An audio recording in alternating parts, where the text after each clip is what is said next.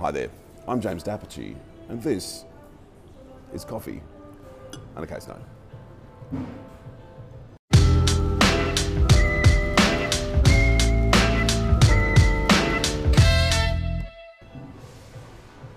Team, today we're talking about two 60 40 shareholders in a company.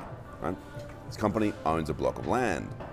What happens is one shareholder, who we'll call F, and one shareholder, who we'll call A, enter into an arrangement where essentially what they agree to do is uh, to take this block of land that the company owes and they say we're each going to shave off a little bit of that block for ourselves.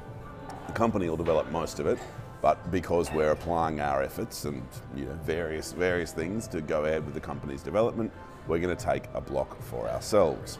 All right, time passes and A shaves off, sub, subdivides uh, part of the block and causes that block to be transferred to A's ownership and there is a contract for sale which records the price of that transfer, transfer at $175,000, but A does not pay that amount.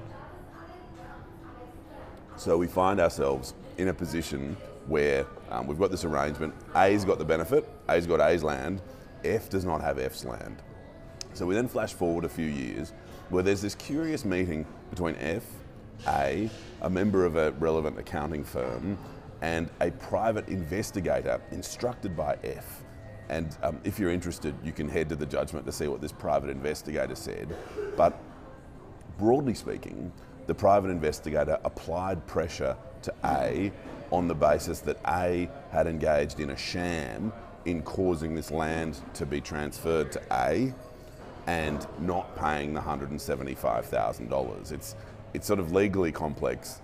Um, the language is straightforward and um, has a bit of a um, made up tough guy sort of vibe to it that's, uh, that's good fun. But in essence, it is uh, F's representative, this private investigator, uh, displaying displeasure at A taking the benefit of the transfer of this land while F has nothing. Time passes, and the piece of litigation we're actually dealing with today is F commencing proceedings for specific performance of the arrangement or the agreement.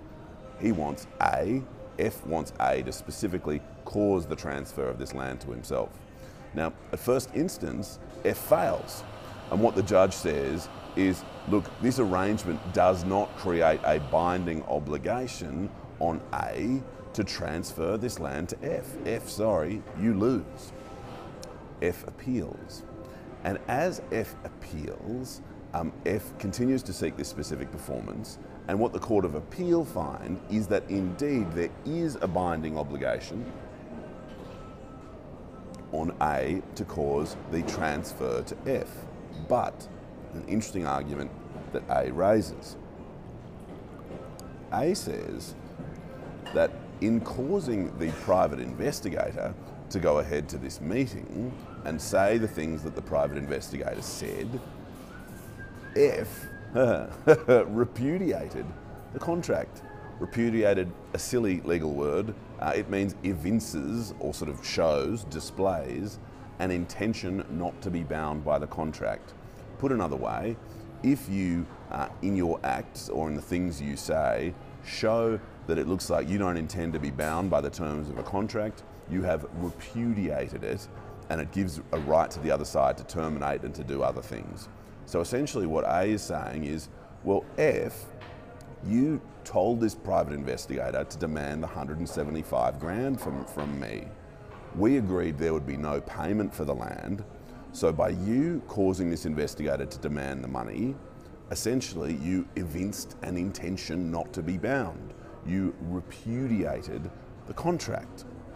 It's an interesting point, right? Because on the face of it, there's something to that argument because, yeah, they originally agreed they wouldn't pay anything. Uh, F caused someone to, you know, demand the money. A ended up paying that 175 grand, but that's sort of a, an issue that's left a bit fuzzy in the judgment. But in any case, um, there's this argument made that in making the demand for the money, F has repudiated. Now, that argument is not accepted. The reason for that is that F at this stage has actually done everything that F needs to do in order to perform the contract because A has got A's land. So there's nothing left for F to repudiate. There's nothing left for F to evince an intention not to do because A's already got everything A wants. And so what the court says is that A's purported acceptance of F's repudiation is itself a repudiation. It is itself evincing A's intention not to be bound, and so F, in short, succeeds in proving that A has breached the contract.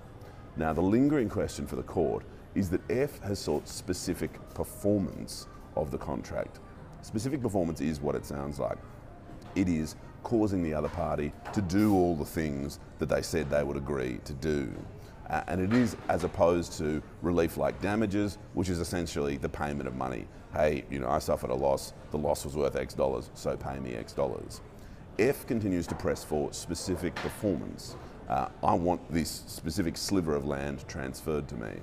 Now, what the Court of Appeal says is there are real challenges with specific performance. Those challenges are, firstly, um, the relevant uh, documents and conversations that form part of the agreement don't describe the land especially precisely. And so it's unclear what those orders for specific performance would look like in circumstances where we don't precisely know what the land is. Secondly, in relation to specific performance of a subdivision, um, well, there's only so much F can cause A to do without there having to be moves made by, you know, the council and planning authorities, and I think the planning minister in this case as well, if I'm recalling correctly.